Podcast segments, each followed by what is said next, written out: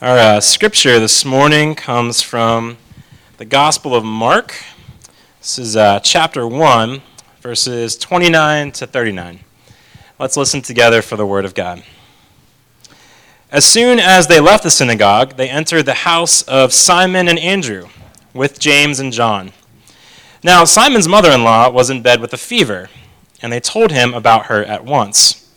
He came and took her by the hand and lifted her up. Then the fever left her, and she began to serve them.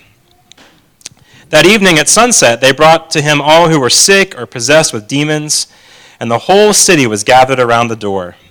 And he cured many who were sick with various diseases, and cast out many demons, and he would not permit the demons to speak, because they knew him.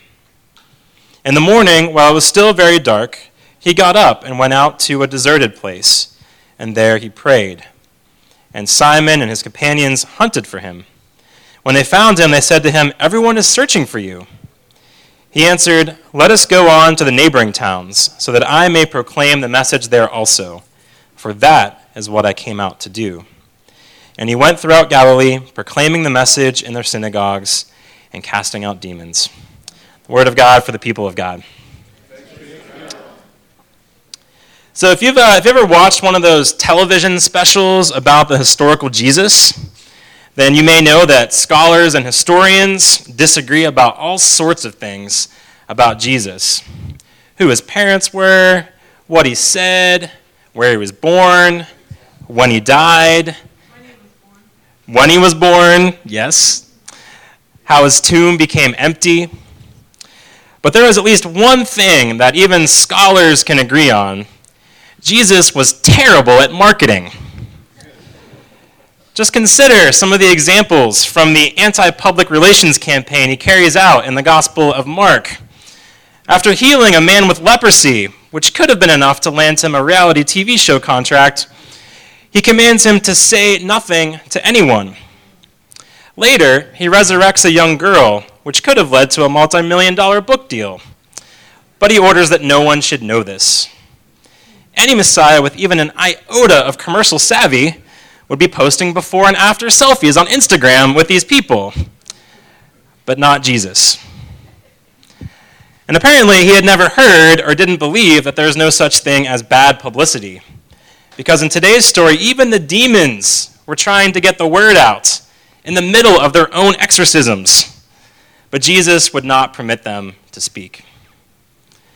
Now, I called it an anti public relations campaign, but really, this counterintuitive behavior of Jesus is a mystery that has perplexed readers for millennia. I mean, think about it. If you were the Messiah and your mission was to proclaim the message, wouldn't you want as many people as possible to know about all your miraculous ways? But Jesus seemed to prefer silence about the most impressive events of his ministry. If he were alive today, he would do anything in his power to avoid going viral. He'd be suing TMZ over candid shots of him restoring someone's sight. So, what is up with that? Scholars have a name for this phenomenon. They call it Mark's messianic secret. And they've come up with some different explanations for it. Some of the more skeptical ones think that Jesus didn't think of himself as the Messiah and didn't talk about himself that way. They think it was the disciples who came to that conclusion as they struggled to absorb the shock of his death. As they searched the scriptures for comfort, they started to put the pieces together about who he was and why he died the way he did. But when it came time to write the Gospels, Mark then had to explain why the disciples didn't make a big deal about him being the Messiah while he was alive. So that's one theory. Others think that Jesus was actually a psychological genius. He understood human nature and that most of us cannot keep a really good secret. By telling people to keep quiet, he knew it would just make them want to talk even more, and then everyone would know. It was reverse psychology at its finest. So, those are a couple of theories. Um, I have some other thoughts, and I will warn you now that they are comic book thoughts. Because think about it if you've ever read a superhero story or seen pretty much any summer blockbuster movies for the last 15 years, You know as well as I do that what we are dealing with here is a classic secret identity crisis. Spider Man, Batman, Superman. These are the public personas of heroes who use their superpowers to right wrongs and make the world a better place. Their secret identities are who they are when the masks and capes come off, who they are when they're with friends and family and coworkers. They use their costumes to protect themselves and their loved ones. But the tragedy of these heroes is that Peter Parker, Bruce Wayne, Clark Kent, they become characters too. They can almost never be their real, full selves. The public doesn't know who they are at home, and most of the people who are closest to them don't know that they are the saviors of their cities. And maybe the greatest example of this superhero existential crisis belongs to Superman, whose real identity is neither Superman nor Clark Kent, but Kal-El, the refugee from a dying planet. And maybe you see where I'm going with this. Jesus was rapidly becoming known as a healer and there was a danger that he would become known only as a healer. That crowds of people would be hounding him day and night for miraculous cures or to witness the supernatural magic show. The crowds wanted a superhero. But that would be a one dimensional understanding of Jesus. It would be like knowing that Superman can leap tall buildings in a single bound, but not knowing that after crash landing on Earth as a baby, the Kent family raised him to be a servant, to use his powers on behalf of humanity. So maybe Jesus was concerned that people would get the wrong idea about him. That if he became known for these displays of power, that people would make the wrong assumptions about the kind of Messiah he was going to be. They would want a magician. They would want a great king. They might want a cosmic warrior. But Jesus is not a superhero. Being the Messiah does not mean earthly grandeur or power. But he is also more than the mild mannered carpenter from Nazareth, the son of Mary and Joseph. He is the Messiah, but not the kind of Messiah that the crowd wants. According to the Gospels, being the Messiah does not mean conquering enemies and handing down vengeance. It doesn't mean beating up the bad guys. It means the cross, it means suffering and death. The Messiah is the suffering servant. So, although Jesus is moved with compassion to heal those who are hurting, he does not want to be known only as a healer.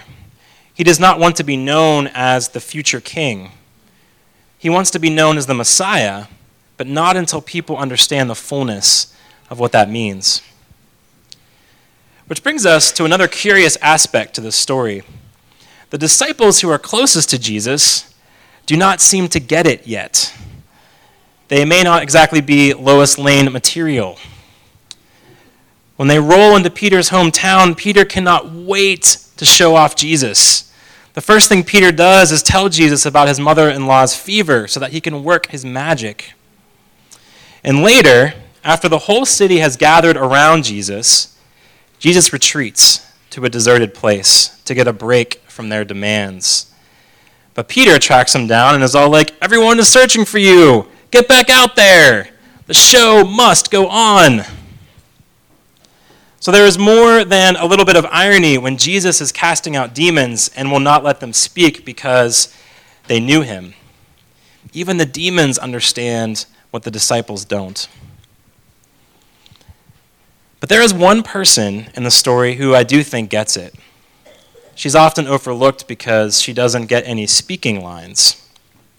I'm talking about Peter's mother in law. Maybe you were like me, and when you heard the part where the sick mother in law immediately gets up to make food for everyone else, you rolled your eyes a bit. Like, come on! Can't the patriarchy let this poor woman rest for one minute? But as I reflected on this story, I realized that, as is often the case in the Gospels, the woman is the only one who gets it. She's the only one who understands that Jesus is not a superhero. She understands that Jesus is not a great warrior king. She understands that being the Messiah means being, above all else, a servant. And so, she gets up to serve. The good news for us this morning is found in her simple response to the healing of Jesus. If we want to follow Jesus, if we want to be great like Jesus, we don't need to be superheroes. We only need to be servants. In the words of Martin Luther King, everybody can be great because anybody can serve. You don't have to have a college degree to serve. You don't have to make your subject and verb agree to serve. You only need a heart full of grace and a soul generated by love. Let's pray.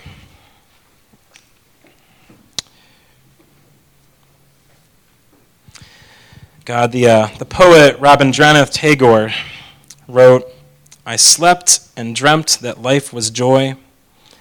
I awoke and saw that life was service.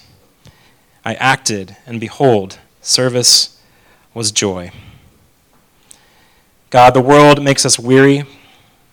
We are worn out by the demands of caring for ourselves and caring for others. Like Jesus, we are overtired and need rest. We want to retreat from our call to love and serve the world and the people in it.